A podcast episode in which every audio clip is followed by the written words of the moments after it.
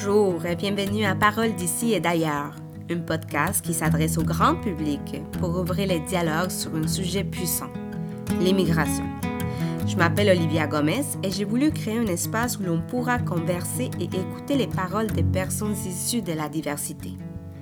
Nous aurons la possibilité d'échanger avec des immigrants qui aujourd'hui sont devenus des citoyens canadiens ou des résidents permanents et qui nous exposeront leur parcours, leurs défis et leurs joies vécues durant cette période d'adaptation.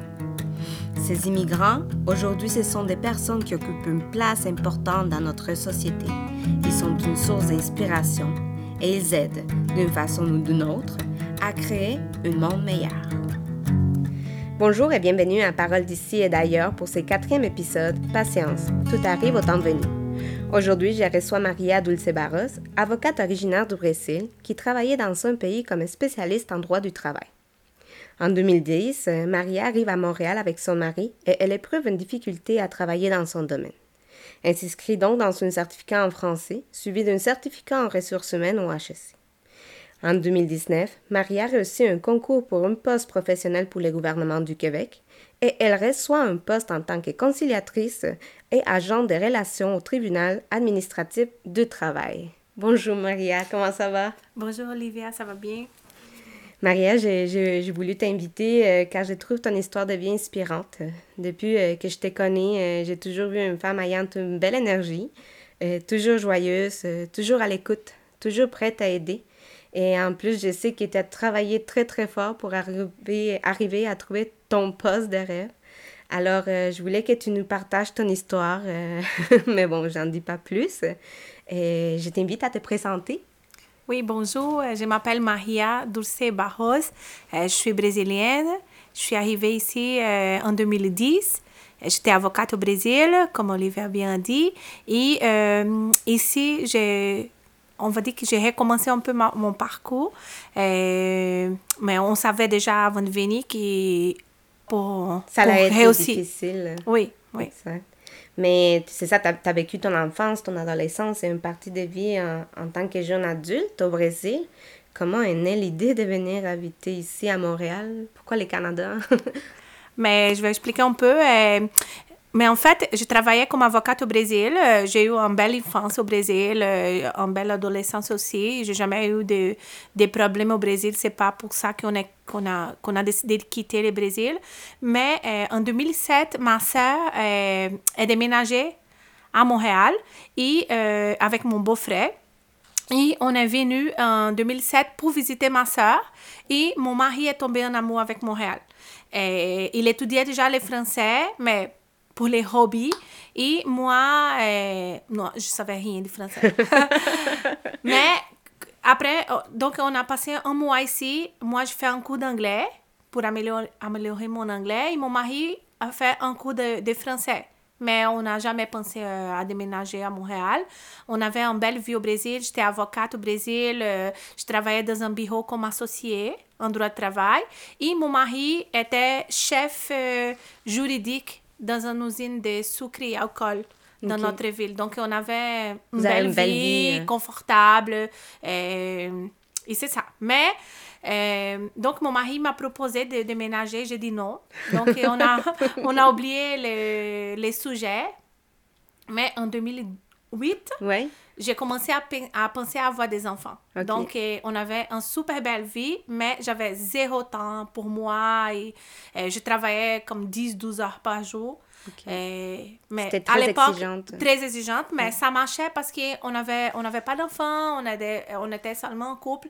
Donc, pour moi, ça marchait. Mais quand, quand j'ai commencé à, penser à avoir des enfants, c'est là que les plans à mon mari de venir ici, ça commençait à, à, être un peu plus, on va dire, euh, attirante. Donc, euh, j'ai commencé à, à, voir les choses euh, et c'est là qu'on a décidé de faire les, processus d'immigration parce que je voulais un peu, comme, je voulais une vie un peu plus tranquille. Pour, Même, pour pouvoir avoir des enfants. Pour avoir des enfants, pour avoir un peu plus de temps pour moi, parce qu'on on, on, a, on n'est pas jeune euh, pendant toute la vie. Donc, euh, c'est ça, c'est ça un peu comme la motivation initiale. OK.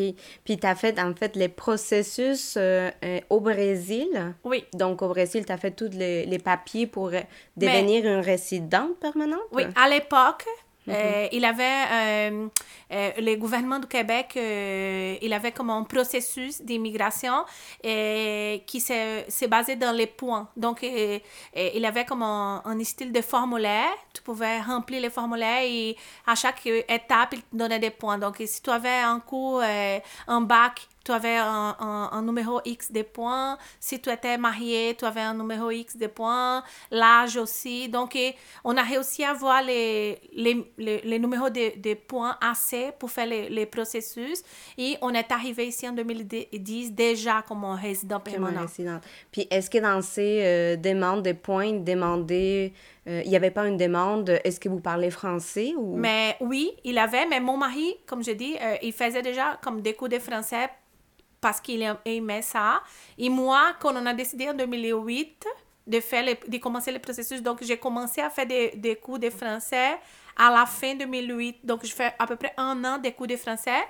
Mais c'était pas évident parce que à cause de mon travail, mes audiences, tout ça, j'avais pas vraiment euh, beaucoup de temps pour faire mes, mes cours de français. Donc, il, il demandait qu'au moins un de deux parlait français, comme les, les, les basiques de français. Donc, c'est mon mari qui a fait comme, on va dire qu'il était le demandant euh, principal dans notre dossier parce qu'il avait déjà un, euh, un niveau de français qui, qui était correct. Puis, quelle était la réaction de ta famille quand vous annoncez, euh, écoutez, on, on va partir, on va aller vivre au Canada? Oui, mais pour ma famille, était comme ma mère a dit un autre fille qui va partir, mais en même temps, elle était, était heureuse parce qu'elle a dit au moins ta sœur va pas être toute seule. Donc, euh, on est arrivé en 2010, ça faisait trois ans que ma sœur était ici. OK. Euh, donc, euh, la réaction de ma famille, c'est ça. Du côté de mon mari, c'est un peu plus difficile. Ma belle-mère n'a pas, n'a pas aimé, n'était pas, était pas super contente, mais c'était comme une décision qu'on avait prise euh, ensemble. Et, euh, et on est venu en, en disant comme on va essayer, euh, et si ça marche pas, on retourne On au Brésil. retourne au Brésil. Puis en fait, quand tu es arrivée à Montréal, tu avais ta profession en tant qu'avocate, mais c'est ça, tu, tu, ne parlais pas la langue. Est-ce que tu as pu exercer ton métier dès ton arrivée? non, non. euh, et on savait que, que c'est là, comme c'est là, comme qu'on avait une étape de, difficile pour, pour dépasser parce que moi et lui, on était les deux avocates au Brésil. Donc, et, et, et comme avocat, on avait besoin de bien parler et bien écrit. Donc, et ça, on, on, on- avait conscience qu'on avait besoin d'étudier pour vraiment comme on- au moins commencer à, à chercher des choses dans notre domaine. Oui. Mais est-ce que vous avez commencé à travailler dans un autre domaine en attendant que euh, vous ayez euh, euh, plus de, de connaissances dans la langue Oui. française? Mais c'est ça. Donc, que- dans notre plan, comme on a fait, comme on, on peut un plan des matchs, euh, et on a décidé, moi, j'aimerais avoir des enfants. Donc, j'ai dit, euh, je vais commencer et euh, comme, il, il a plus de patience que moi. Je suis Ouais. plus, moins patient que lui, on va dire. Donc, j'ai décidé de commencer à travailler tout de suite. Et, euh, et la façon que j'ai trouvé d'apprendre la langue plus vite, c'est de travailler dans un café. Donc, Oui. c'est là. Et c'est bien là parce qu'on s'est connus. on s'est connus. Donc, euh, j'ai postulé pour travailler dans un café. Par chance, ma, la gérante euh, parlait plus anglais. Donc, euh, on, on, on s'est compris, mais ça faisait comme trois mois que j'étais ici. Donc, je parlais vraiment comme les Français. Allô, ça va? Je m'appelle. Euh, donc, je ne savais pas beaucoup de, de, de, de français. Et j'étais en train de faire la francisation. OK. Oui, mais quand on est arrivé aussi, il y a eu euh, les gels de, de, de, de dépenses du gouvernement parce qu'il il a eu, c'était comment, quand il y a eu la crise en 2010-2011. Oui. Donc, il- a eu beaucoup de, coupe, euh, Des coup- des coupures, ouais, oui. des coupures pour les cours de français. Euh, mais j'ai réussi quand même à faire trois mois de français pour le gouvernement, que c'est la francisation. Euh, et le café m'a beaucoup, beaucoup, beaucoup, Beaucoup beaucoup, aidé, aidé. oui. Parce que je demandais comment. Parfois, on, se parlait en anglais, mais je demandais aux filles qui travaillaient avec moi De me, parler corri- de français. me corriger, de parler français avec moi. Donc, euh, je pense que dans 3-4 mois, mon français était déjà vraiment, vraiment beaucoup mieux qu'avant. Et là aussi, il y a beaucoup de monde qui, qui, qui avait des critiques en disant comment, comment tu es un avocat, tu travailles dans un café, mais moi, je, comment, dans ma, dans ma tu l'acceptais. Oui, dans ma tête, c'était correct, ça faisait partie de mon processus d'apprentissage. Ah, c'est très joli. Mais en fait, euh, bon, tu étais dans le café, mais tu as, as, aussi décidé d'étudier un certificat euh, en français, comme langue seconde à l'Université de Montréal. Puis en plus, tu as, as, suivi avec une autre certificat en ressources humaines au HSC.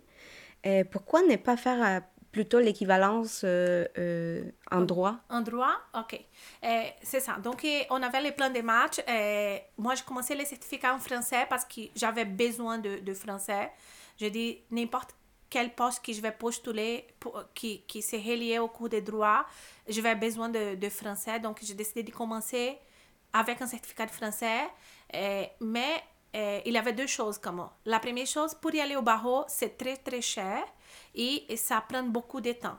Et la deuxième chose, euh, moi, je travaille avec les droits de travail et pour les barreaux, euh, il n'y a pas beaucoup de droits de travail. Donc, euh, j'ai fait des recherches et il y avait une personne à l'université pour nous conseiller, pour nous aider. Donc, elle m'a dit, vraiment, si tu veux travailler avec les droits de travail, mais si tu veux pas être avocate vraiment, tu peux faire, tu peux faire un cours en gestion et c'est pourquoi j'ai choisi HSC, parce que les, euh, le HSC m'a donné l'opportunité de choisir, comme j'avais un programme de 10 cours, je pouvais choisir au moins 6 cours. Donc, qu'est-ce que j'ai fait?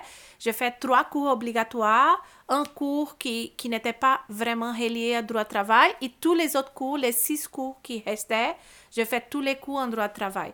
Donc, moi, je, j'aimerais pas être avocate ici parce que je voulais pas avoir la même vie que j'avais au Brésil. J'ai dit, si, si c'est pour travailler 10 ans ici, je retourne au Brésil parce que j'ai pas besoin de faire toute mon équivalence.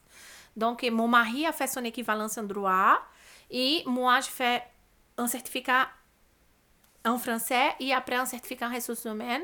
Et aussi, je vais, je, je, comme, mon, mon, mon bout mon but principal à l'époque, c'était vraiment d'avoir un enfant. Donc, j'ai dit, je vais être pas capable de faire les barreaux, les certificats de français. Avoir un enfant, c'est beaucoup de choses. Donc, c'est euh, pour ça qu'on a, comme j'ai décidé, j'ai dit, je veux aussi avoir des temps pour mon enfant. Donc, euh, je veux pas être avocate ici, mais je veux avoir à peu près un poste comme j'avais au Brésil mhm. pour travailler avec les droits de travail, que c'est les choses que j'aime.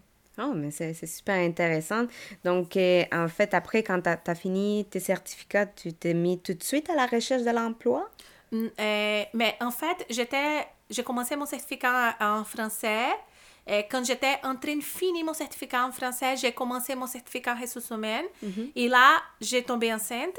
Euh, j'ai eu mon enfant, mais j'ai continué à étudier. J'ai arrêté, je pense, un mois et, et, après ça, je, on, on, faisait, moi et mon mari, on partageait la semaine entre moi et lui. Donc, et, la journée que j'allais à l'université, il restait avec euh, notre garçon. Et euh, la journée qu'il allait à l'université, j'ai resté à la maison avec mon garçon. Mais euh, j'ai travaillé encore après, après avoir mon enfant j'ai eu comme un an de, de, de congé, de maternité. maternité.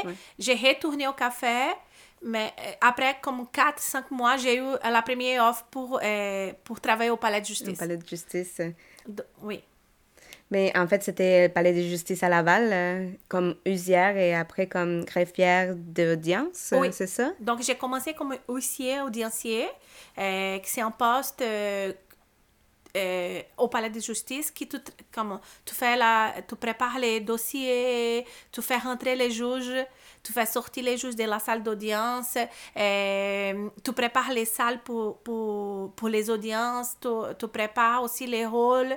Donc, euh, c'est, c'est l'opportunité que j'ai eue de, de connaître un peu le système de justice ici, au, Québec, parce que je connaissais rien.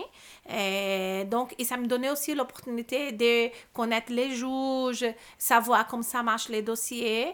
Après deux ans au Palais de justice comme huissier, j'ai j'ai eu un poste de greffier audiencier. Greffier audiencier, c'est la personne qui reste en salle d'audience avec les juges et qui prennent toutes les notes et Wow. qui après fait euh, qu'on appelle un process verbal, Mhm. qui c'est comme un résumé de l'audience. Donc, euh, tu fais tous les notes, tu prends toutes les notes pendant l'audience et après, les juges disent qu'est-ce qu'il va faire, ou va rendre le jugement, ou va annuler, euh, comment, va annuler l'audience, ou il va avoir besoin de d'autres dates d'audience. Tout ça, tu fais un résumé.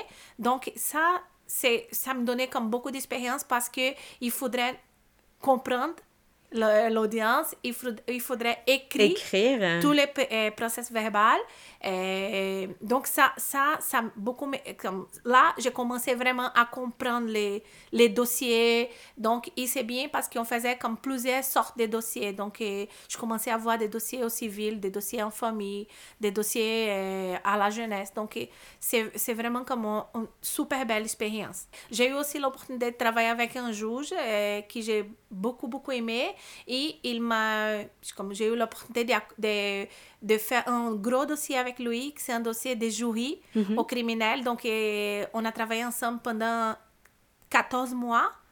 Donc, ça, c'est vraiment une belle expérience aussi. T'as pris Mais- aussi davantage. Oui, euh, j'ai pris davantage. Et, mais dans ma tête, c'est les droits de travail qui restaient. Ça a toujours resté dans oui, ta tête oui. euh, du début. Oui, oui. Et euh, donc, j'ai, en même temps que je travaillais au palais de justice, j'ai, j'ai commencé à faire des concours pour le gouvernement.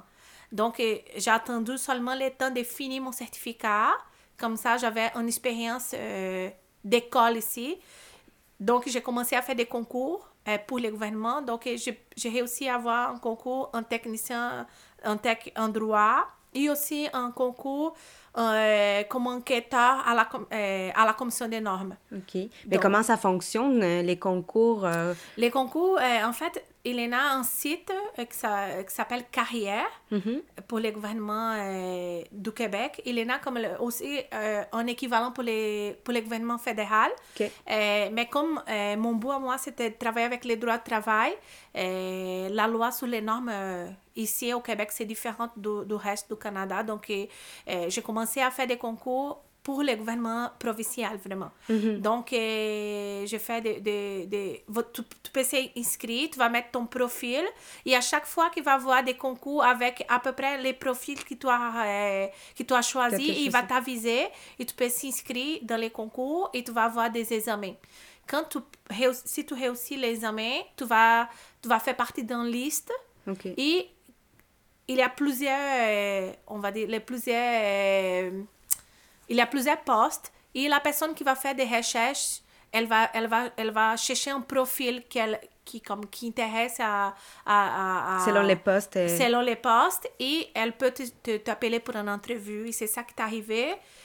Après quatre ans au palais de justice, j'ai passé une entrevue à la commission des normes et j'ai eu mon premier poste qui est vraiment relié au droit de travail. C'est- comme enquêteur, euh, enquêteur à la commission des normes. Donc, je faisais les enquêtes avec des dossiers, euh, des plaintes pécuniaires que les gens déposaient à la commission des normes. Donc, et tous les salariés qui, qui avaient des problèmes avec s- ces employeurs, qui demandaient, de, de, qui avaient des montants qui n'ont pas été payés. Ou qui pendant ont été mises à la porte euh, juste oui. sans raison oui, quelconque. qui ont, oui, qui ont été congédiés ou qui étaient mis à pied ou qui, mais qui ont eu des problèmes avec... Il y a des gens qui continuaient à travailler, mais qui avaient des problèmes, qui ne recevaient pas de- des heures supplémentaires ou des congés. Donc, il, il peut déposer un, un, Une plainte. un- un plainte à la commission des normes. Et, et moi, comme enquêteur, euh, enquê- enquêtrice, en fait, je traitais cette, ces plaintes-là et je pouvais réclamer des montants si la personne avait droit vraiment. Puis comment t'as trouvé cette expérience de travail, euh, d'enfin commencer dans les droits de travail? Euh, comment t'as as, trouvé cette expérience? Là, c'est comme, un- c'est comme le début du rêve. Parce que euh, j'ai dit, maintenant, je, je me reconnais dans ma place. Parce que c'est là. Donc, avec la formation, j'ai eu vraiment une, grande formation en droit de travail. J'ai commencé à faire enquêtrice et comme j'aimais vraiment énormément mon travail, euh, ma chef d'équipe m'a donné d'autres tâches. Donc, je commençais à faire de, de, de, comment, de, de, des visites dans, un- dans les entreprises pour vé- vérifier si tout était correct. Donc, euh, et, qu'on appelle vérification. Donc, je commençais à faire des vérifications. Après, je commençais à, à, à observer d'autres, d'autres sortes de dossiers. J'avais aussi euh, des amis à la commission de normes qui faisaient des médiations. euh, qui, aux médiations, aux conciliations qu'on appelle. et c'est là, là c'est les postes que j'ai vraiment voulu parce que c'est les postes qui étaient plus proches de mon travail au Brésil comme avocate. Mais surtout aussi, tu as, eu beaucoup d'expérience au Brésil, donc ça aussi, t'as as nourri hein, pour ton travail. Donc, euh, c'est super intéressant de pouvoir euh, appliquer notre expertise qu'on a déjà eue un jour ou l'autre dans notre pays pour pouvoir aussi euh, l'utiliser ici, l'adapter et les travailler. Oui. Ce sont des outils, en fait. euh, Oui, et là, ça, c'est la chose plus drôle, parce que quand j'ai commencé à l'université à étudier des de cours qui étaient reliés au droit de travail, j'ai remarqué que qu'il n'y avait pas d'énormes différences. Que les droits de travail, parce que nous, ici au Québec, on a les, pour les civils, on a les droits, euh, les droits romains. Et euh, pour le- le- les, les, les restes du Canada, on a la- les common law. Donc, euh, le Québec, c'était à peu près les mêmes droits qu'on avait au Brésil. Et pour les droits de travail, c'est la même chose. Euh, il y a beaucoup de choses dans la loi ici qu'on a dans la loi au Brésil. C'est sûr qu'au Brésil, la justice est un peu plus protectionniste parce qu'on a euh, un problème d'égalité sociale. Donc, euh, les- il n'a pas la même liberté pour les contrats de travail qu'ici, parce que les gens ici ont, ont plus d'éducation, ont d'autres opportunités. Donc, on va dire que les contrats de travail sont plus égalitaires. Au Brésil, on a... c'est- Beaucoup de différences. Beaucoup de différences. Il y a plus de gens qui des postes de travail. Donc, ça fait que, que parfois les entreprises euh, font profit de ça, donc euh, euh, ne payent vraiment, pas vraiment les, les bons salaires. euh, parfois, les gens travaillent comme des heures supplémentaires, ils ne reçoivent pas. Ici, c'est un peu différent, mais la loi, euh, la loi, ça ressemble beaucoup. Donc, euh, mon expérience avec la loi au Brésil, ça a beaucoup, beaucoup, Beaucoup aidé. Et, et, et il y avait comme beaucoup de choses qui, qui, qui ça venait de façon naturelle à cause de mon expérience au Brésil. Donc ça, ça, ça, ça a beaucoup aidé aussi. Puis en fait, euh, Maria, euh, t'as, t'as continué à faire des, des concours. Mais Euh, pendant, même si tu travaillais, tu as continué toujours. Euh, euh, combien de temps, en fait, ça a pris pour que tu puisses gagner un autre concours et donc avoir... euh, Oui. Donc, euh, euh, j'ai commencé euh, en 2017 à la commission des normes. En 2018, j'ai réussi un concours professionnel. Euh, j'ai eu quelques offres euh, pour les postes professionnels, mais c'est pas relié au droit de travail. Donc, euh, moi, je voulais pas. Euh, je voulais pas vraiment comme avoir, même si c'est un poste professionnel, ça veut dire un salaire plus haut et, et comme des... des euh, avantages. des avantages et un travail comme qui, qui te, qui te demande plus, on va dire, plus de... de c'est pas, plus de connaissances, mais plus d'expérience. Euh, moi, je voulais vraiment continuer dans les domaines du droit du travail. Donc, un an après faire les concours, j'ai eu, euh, eu une entrevue au tribunal du travail. Et euh, là, c'est les postes vraiment que j'aimerais. Et j'ai dit, oh my God, Tu devrais être tellement heureuse. oui, j'ai dit, oh my God, s'il vous plaît, aide-moi parce que c'est vraiment, euh, c'est vraiment les postes Oui. de ma vie. Euh, donc, je suis allée en 2019, j'ai fait une entrevue pour devenir conciliatrice et agent de relations au travail au tribunal du travail. Là, c'est un poste professionnel et c'est, on va dire, sans les barreaux, c'est les postes plus proches que quelqu'un qui fait les cours de droit peut avoir pour, pour exercer comme sans être avocate ici. Donc, euh, en, en mai 2019, j'ai j'ai réussi mon entrevue et j'ai eu le poste de conciliatrice au tribunal. Et c'est là que je travaille maintenant, depuis 2019.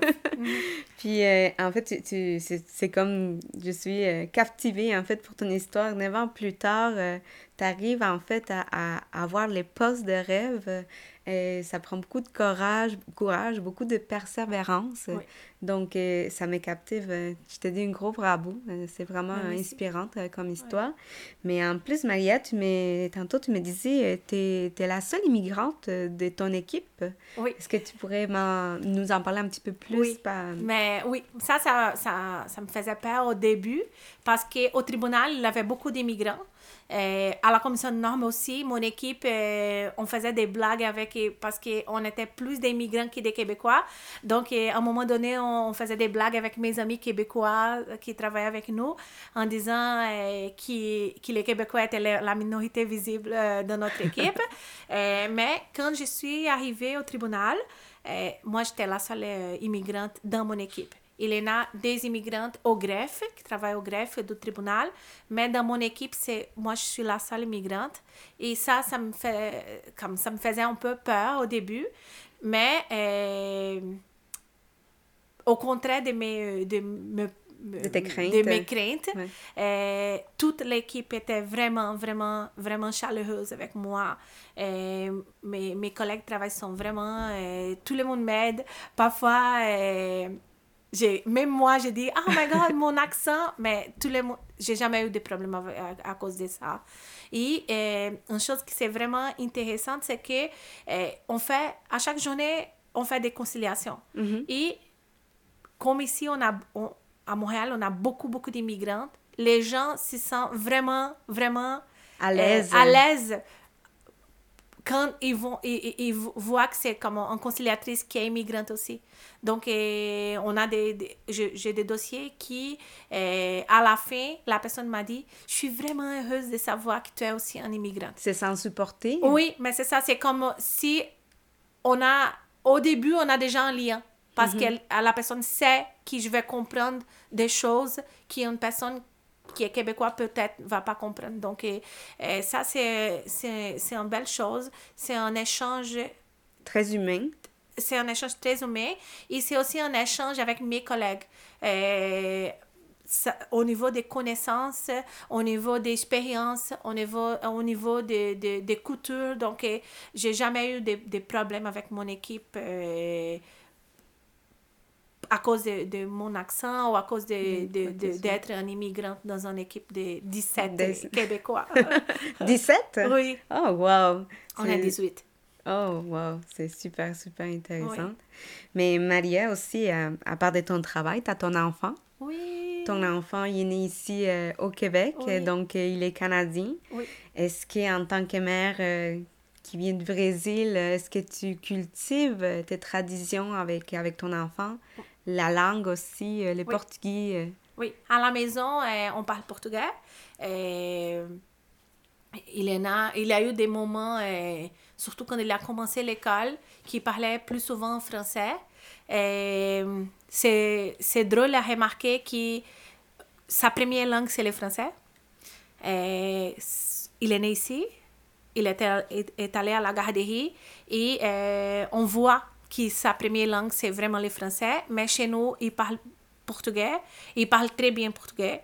Et, on garde aussi, pas seulement la langue, mais on, voit des films ensemble. Et quand il y a comme des festivités au Brésil, comme les carnavals ou les Saint-Jean-Baptiste qu'on a aussi au Brésil, on parle toujours, on fait un, on fait une comparaison comme les choses qui on arrive là, qui, qui, comment les fêtes se passent là-bas et comment les fêtes se passent ici. Et, mais il est, mais, comme, il est un vrai Québécois.